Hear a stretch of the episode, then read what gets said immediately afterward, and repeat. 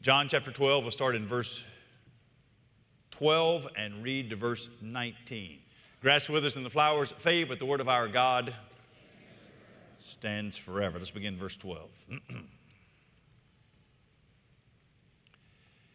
the next day, the large crowd that had come to the feast heard that Jesus was coming to Jerusalem. So they took branches of palm trees. They went out to meet him, crying out, Hosanna! Blessed is he who comes in the name of the Lord, even the King of Israel. And Jesus found a young donkey and he sat on it, just as it is written Fear not, daughter of Zion. Behold, your king is coming sitting on a donkey's colt. His disciples did not understand these things at first, but when Jesus was glorified, then they remembered that these things had been written about him and had been done to him. The crowd that had been with him when he called Lazarus out of the tomb and raised him from the dead continued to bear witness. The reason why the choir, uh, reason why the crowd went to meet him was that they heard he had done this sign. So the Pharisees said to one another, You see that you are gaining nothing. Look, the world has gone after him. Join me as we pray. Father, I pray for the souls of men and women here today that you would strengthen them, that you would return the joy of salvation, that you would bring back the genuine conviction. Father, I pray that King Jesus would be lifted high in our hearts and minds, that you would give us great resolve, that our confidence would be stiffened. Lord, that we would take great trust in you. Father, I pray you help the church, help our church. May it be that it's evident over and over Jesus Christ is Lord at Hickory Grove. We need your help today. In Jesus' name we pray. Amen. You may be seated.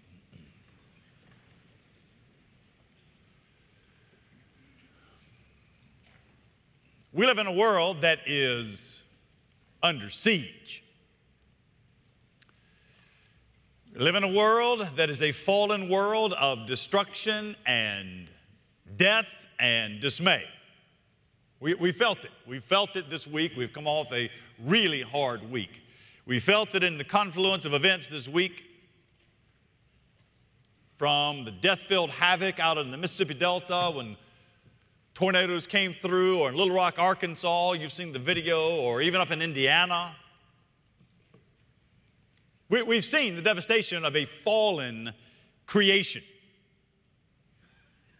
and specifically the killing power of an F4 tornado.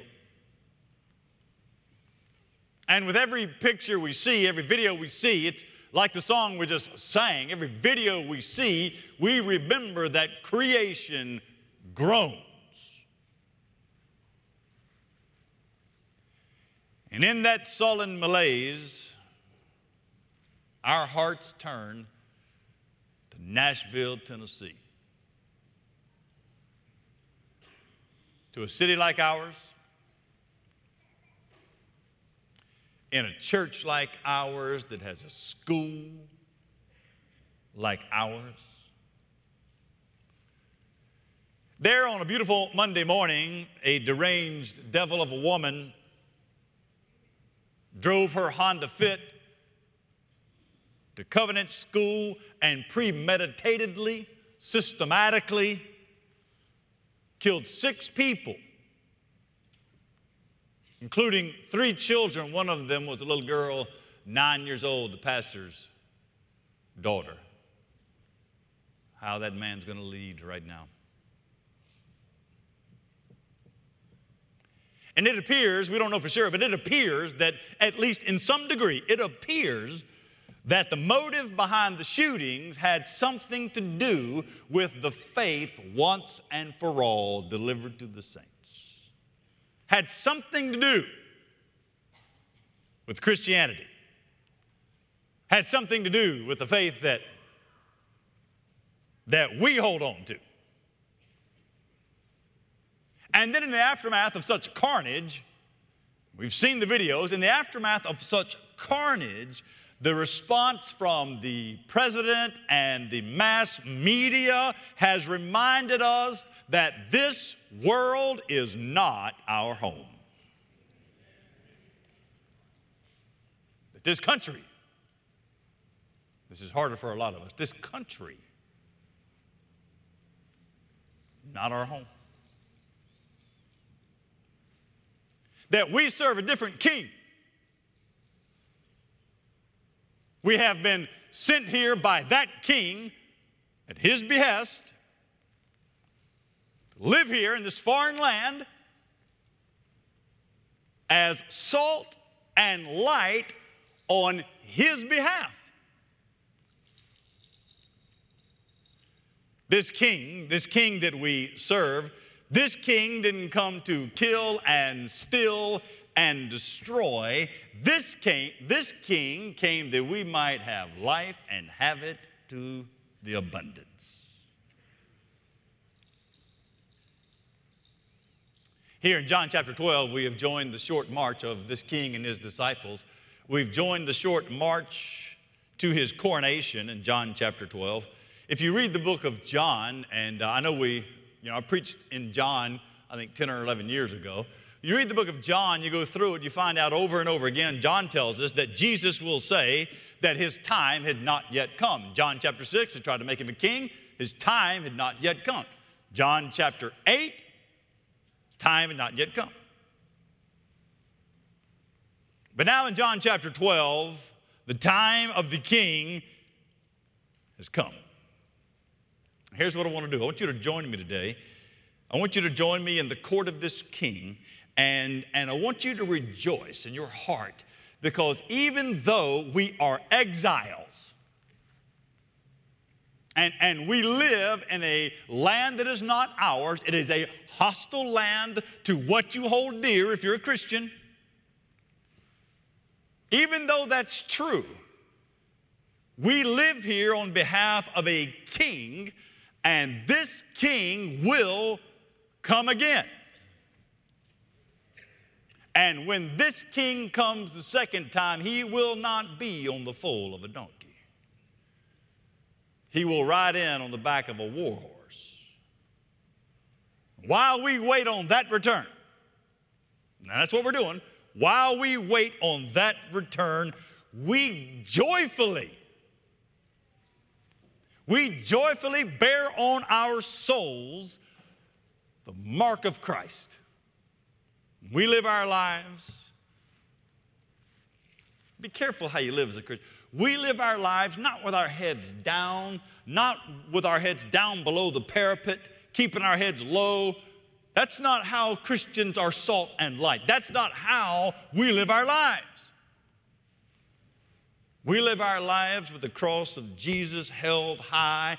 We sing a battle hymn whose refrain goes like this to live is Christ and to die is gain. For one good reason. One good reason. And that is, as long as the king lives, his kingdom will come. As long as the king lives, and he does, his kingdom will come. Let's go to the story and find it there in John chapter 12. Let's join the story already in progress and find out what does this Palm Sunday, that's what it is, Palm Sunday, Palm Sunday passage, what does this Palm Sunday passage tell us about our King? Here's the first one, verse 12. Number one, what about our King? He is an unstoppable King. King Jesus is an unstoppable King.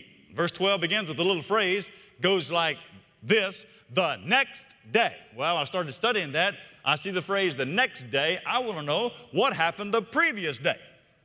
And then when I started looking at the previous day, then I saw a whole series of events going on that led up to chapter 12. Chapter 11 is a great chapter. It's back there uh, in chapter 11 where we hear the story of Lazarus and his two great sisters, Martha and Mary. Martha and Mary called for Jesus to come and visit them in Bethany because their brother Lazarus is sick. He is sick unto death. And it turns out Lazarus does die, and Jesus knows all about it. He lets him die because that's going to be for the glory of God. He tells the disciples Lazarus has gone to sleep, and the disciples say, Well, if he's sleeping, then he's going to recover. And Jesus says, No, you don't understand. He is dead. Lazarus dies, and Jesus then takes the two mile walk. It's only a 45 minute walk from Bethany two mile walk to see his friends as he's headed that way in chapter 11 martha we love martha and mary. Mary is found at the feet of jesus. Martha doing all the work. Martha's out of the house on the path to go get jesus. She meets him on the road. They have a conversation in chapter 11 martha meets him there and she's letting him know if you had been here you could have saved my brother. Jesus says the astounding thing to her in chapter 11 verse 25 jesus says to her I am the resurrection and the life. Whoever believes in me, though he dies, yet shall he live. And whoever lives and believes, he will never die. Martha's taken back. Martha says something that we don't find any other woman saying in the Bible. Martha, in, in chapter 11, verse 27, Martha says, I believe that you are the Christ you're the Son of God that's come into the world. He passes Martha and sees Mary there at the tomb of Lazarus. He goes there, even under protest. People say, Don't go, it'll be, there'll be a stench.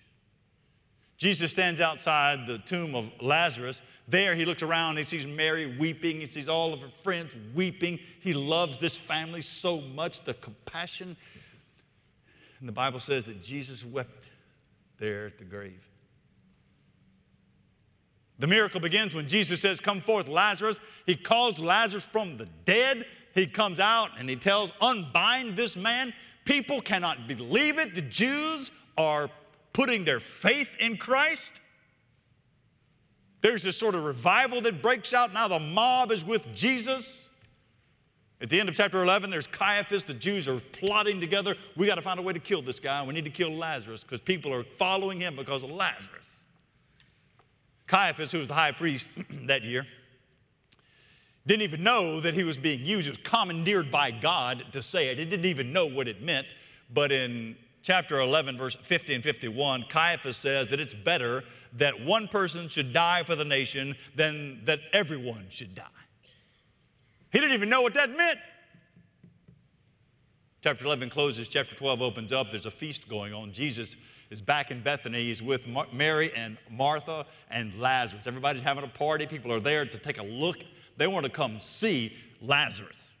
Is it real? That night at the feast, as they're enjoying themselves, Mary, overcome with a devotion to Christ, she does something that is remarkable. She takes a, a box, a jar of perfume. It's called pure nard. Go and look it up if you want. And she, she breaks, takes a takes a year's salary to purchase this perfume. She breaks it and pours it out on the feet of Jesus, and the aroma is filling the entire place. And she does what no dignified woman will do. Here's the humility. She takes her hair down and wipes the feet of Jesus. Judas, the hypocrite, Judas says, We should have saved that money. Jesus says, No, Leave her alone. She's preparing me for my burial. Verse 12, the next day, Monday, after that meal with friends, it ought to be Palm Monday and not really Palm Sunday. Monday, after that meal with friends, Jesus heads into Jerusalem in verse 12, and a great crowd is going with him, a whole lot of people. Some of them uh, from Galilee, they've seen and heard what he did. Some of them are following along because of what Lazarus and happened, what happened to him. And joining with that great crowd, there are thousands, hundreds of thousands of people from all over the Palestinian area coming into Israel to celebrate Passover. They're going to celebrate Passover. Remember, Passover is the celebration of God's delivering his people out of Egypt with a Passover lamb. They're there to celebrate God's deliverance, and they don't even know that the real deliverer is right in their midst. What they did know, though, was that this man Jesus is a force. Maybe he could save the Jews from these hated Romans, the oppression of the Romans. Verse 13, you feel the enthusiasm building. You can see it there at verse 13. That's where we get Palm Sunday. so they took branches of palm trees, probably because 100 years or so earlier, Judas Maccabeus, a famous Jew, led a revolt against the Romans. He used the palms as a national symbol. It became the symbol of Judaism by this time, and so they pick up the palms, palm trees, and they went and met him and they start crying, Hosanna. This is Psalm 118. Save now. Blessed is the one that's come in the name of the Lord. He's the king in Israel. The enthusiasm's building, but it's a national enthusiasm. They, they want the Jews to win. They want to get rid of the, the hated Romans like Judas Maccabeus did. The Branches, the palm branches, are, are a national symbol. It would be like us taking out the American flag and waving the flag and chanting USA. That's what they were doing here in verse 13.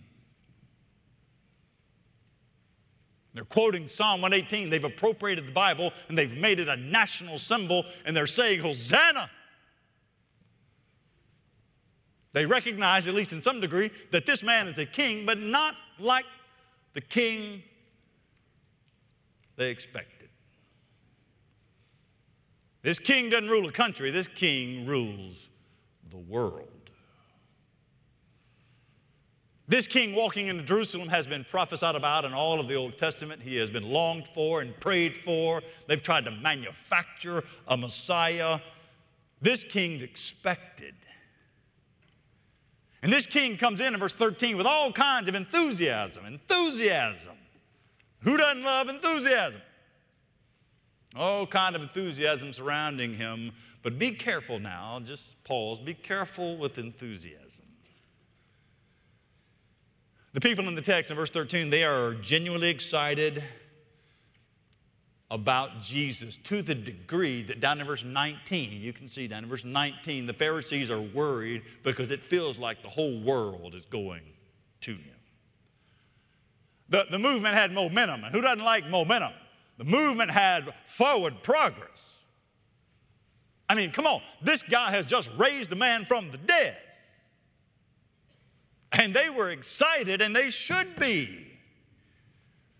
They were excited four days later. Now, this is a Monday. Four days later, where was the excitement? Four days later, when they tried him and crucified him. Listen, brothers and sisters, the hay, the hay and stubble of enthusiasm burns up in the furnace of difficulty. That hay and stubble of enthusiasm we, we, we must not equate enthusiasm with commitment, they are not the same. Enthusiasm gets you this sort of token moment of euphoria, followed by a lifetime of forgetfulness. Now, let me back up and just say, don't misunderstand me. I think that as Christians, we are unbelievably optimistic. We should be and filled with joy and, and even excitement. Excitement is good because of what Christ has done for you, but enthusiasm can't get you through the valley of the shadow of death. Only the king can do that. Now, I know it. I know it. I feel it myself. It feels like a tense time in our world. You, you actually may even be anxious when you feel about it, when you, when you think about it, to, to feel anxious. But as long as the king lives, and he does, as long as the king lives, his kingdom will come.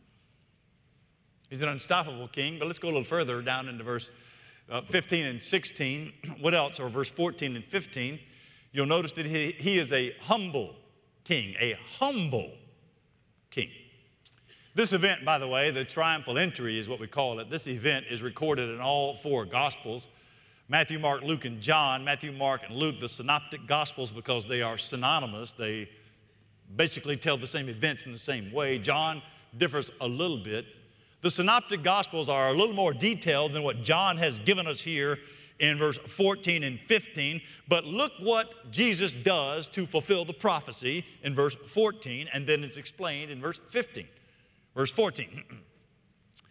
and Jesus found a young donkey, and he sat on it. Jesus found. Now, if you read the Synoptic Gospels, what you find out is Jesus actually planned this. He, he told the disciples where to get the donkey.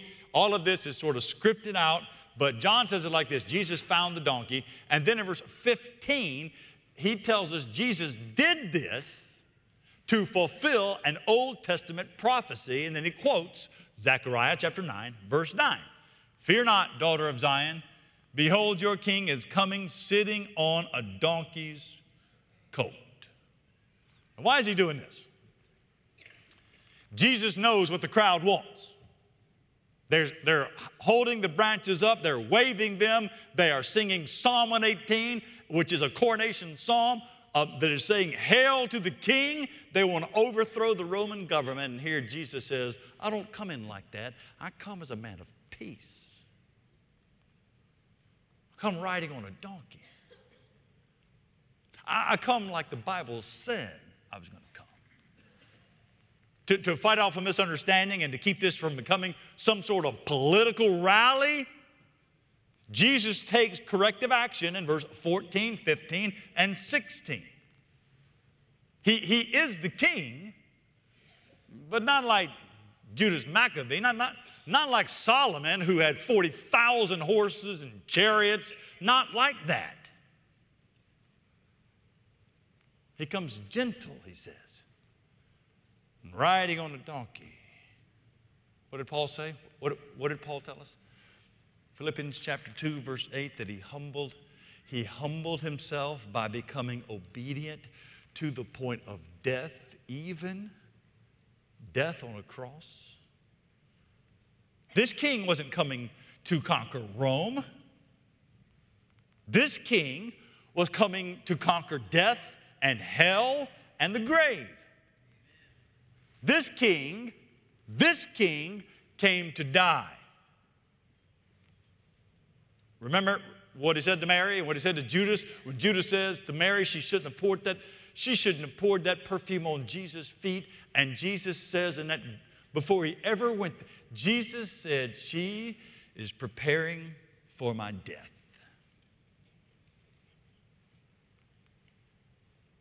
Letting them know what this king is about.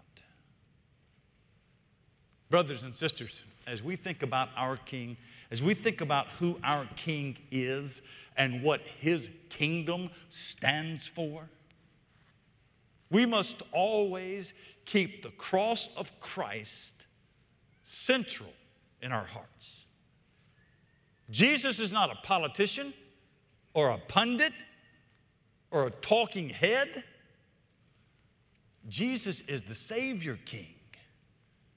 Jesus is the Savior King that secured his kingdom by defeating evil at the cross.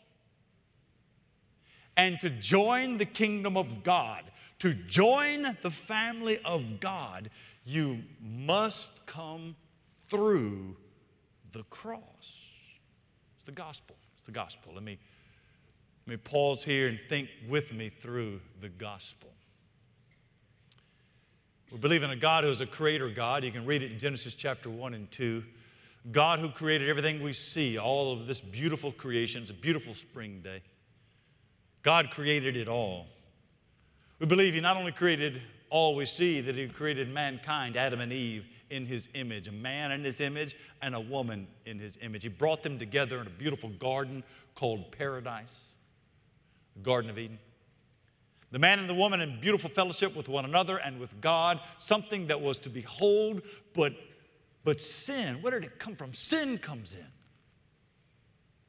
And Adam and Eve sin, it breaks the fellowship with God, but it doesn't only do that, they are cursed and condemned because now they have rebelled against God and are thrown outside of the garden. And God not only curses them, God curses the very ground they walk on. So that creation groans creation is under a curse, all of it. It's why tires go flat and things rust and buildings fall and tornadoes wipe people out and people drown because we live in a fallen creation. God is not only a creator and a God that judges sin, He is a loving, kind God, a God that wants to see good. So, God and His goodness God, in His goodness, at the appointed time and the right time, when the time was right, sent Jesus to defeat the prince of darkness. Sent Jesus to the earth as a man. He had to be a human because, as a human, he lived in a way we should have. He had the perfect fellowship with God that Adam and Eve had in the garden and lost because of sin, except Jesus never sinned. He he kept all the laws of God, all the fellowship with God. He did that as a man on our behalf. Does that perfectly. And at the end of his perfect life, it's where we're picking up the story here. Palm Sunday, he walks to Jerusalem.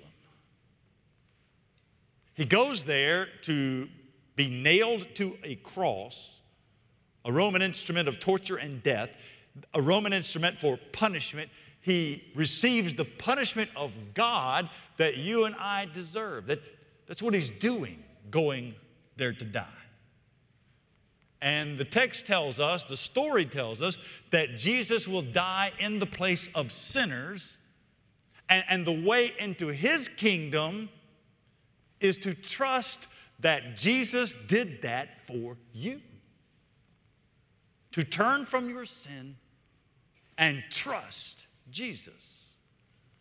In fact, verse 16, John gives us an editorial comment. Verse 16 are, are verses that help you know that John wrote this years after the event.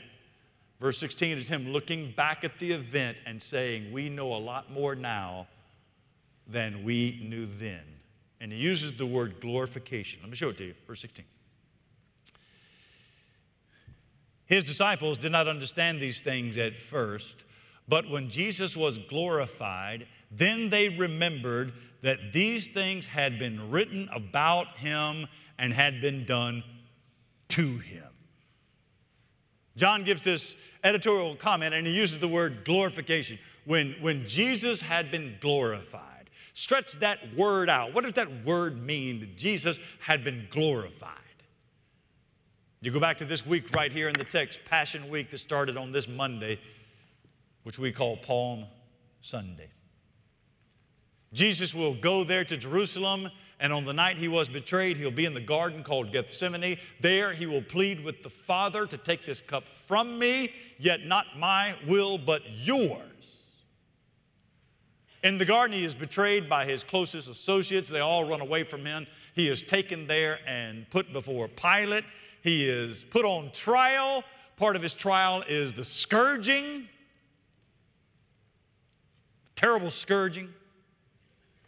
They will drag his bleeding body to the cross and there nail him to the cross. At the crucifixion between two thieves, Jesus will breathe his last and say, It is finished. They'll take him down from the cross and put him in a tomb. Saturday, it's a Sabbath quiet.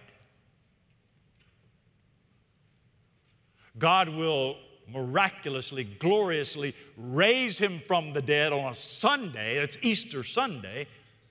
He will then ascend into heaven. And here in verse 16, John is telling us this. This is why the humble king came. And the fact that he is glorified reminds me and you our king is alive. And as long as this king is alive, his kingdom will come. He's an unstoppable king, he is a humble king. I'll give you one last thing, verse 17, 18, and 19. He is a dividing king, divides. Jesus divides. You read for 17, 18, and 19, you find there are two groups, two groups those that are following and bearing witness, and those that want to stop the movement. Let me read it to you, verse 17. The crowd that had been with him when he called Lazarus out of the tomb and raised him from the dead, they continued to bear witness. They gave testimony. They talked about Jesus. The reason why the crowd went to meet him was they heard that he had done this thing. There is a crowd that is saying, Follow Jesus. There's another crowd, verse 19, another crowd. It's the Pharisees that are saying, You better do something. You got to stop this. Jesus was a terribly divisive figure. Then, it turns out, brothers and sisters, Jesus, rightly understood, is a terribly divisive figure now. The beautiful thing about Jesus is that he will receive, Jesus will receive, he will receive anyone who will come to him. Jesus will receive all. Jesus will welcome all who will come and submit to his lordship. I pastor Hickory Grove Baptist Church, Charlotte, North Carolina, in the year 2023. God has given us here at this church a joyful, diverse church.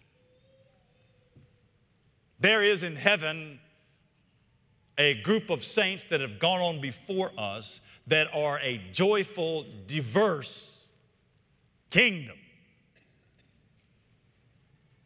God has welcomed us through faith in Jesus to be this little outpost. This little outpost of the kingdom in this foreign land together. We'll always be surrounded by hostiles. Crowd that rejects him as king and, and, and seeks his downfall. But in our day, look, in our day, it's good to remember what Jesus said to Peter in the book of Matthew. Jesus said, I will build my church, and the gates of hell will not prevail against it.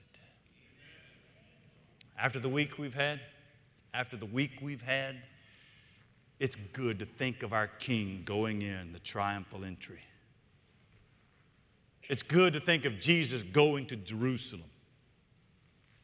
Jesus will go to Jerusalem. There he will be betrayed for our betrayal. There Jesus will suffer for our suffering. There Jesus will be crucified for our sins and our forgiveness. There he will die to take the sting out of our death. There on Saturday, they'll put him in a tomb and they'll make him still. He'll keep the Sabbath still on Holy Saturday, still for our anxiousness. There on Sunday, he'll be raised for our joy. He'll be glorified for our reconciliation. He will ascend for our intercession. And as long as the king lives, brothers and sisters, his kingdom will come. I want you today to find your place in the kingdom of God. Take great security in the kingdom of God. Take great joy that you are a daughter or a son of the king. If you can't, I want you to be and I want to talk to you about what it means to become a child of the King. As we close our time of preaching today, I'll invite you just to bow your heads with me. We'll sing one more song. We'll call that a, our last worship song. There are many of you that have just glad to be at church today and want to come and pray and thank God. As we sing, it's a good time to come here. Welcome you to come and pray or take a pastor by the hand and pray with a pastor. maybe your need goes a little deeper. You need somebody to pray with you or for you, something you're really struggling with. You know, to come forward and take a pastor by the hand, be glad to pray with you. Maybe you want to talk about, you're not sure uh, what it means to actually be a Christian, a child of God. You, you heard the gospel today, but you want some more clarity.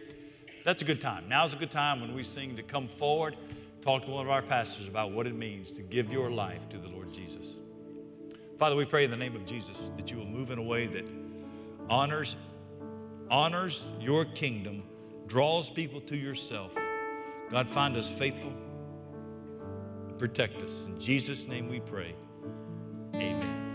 Would you stand, please, we sing together?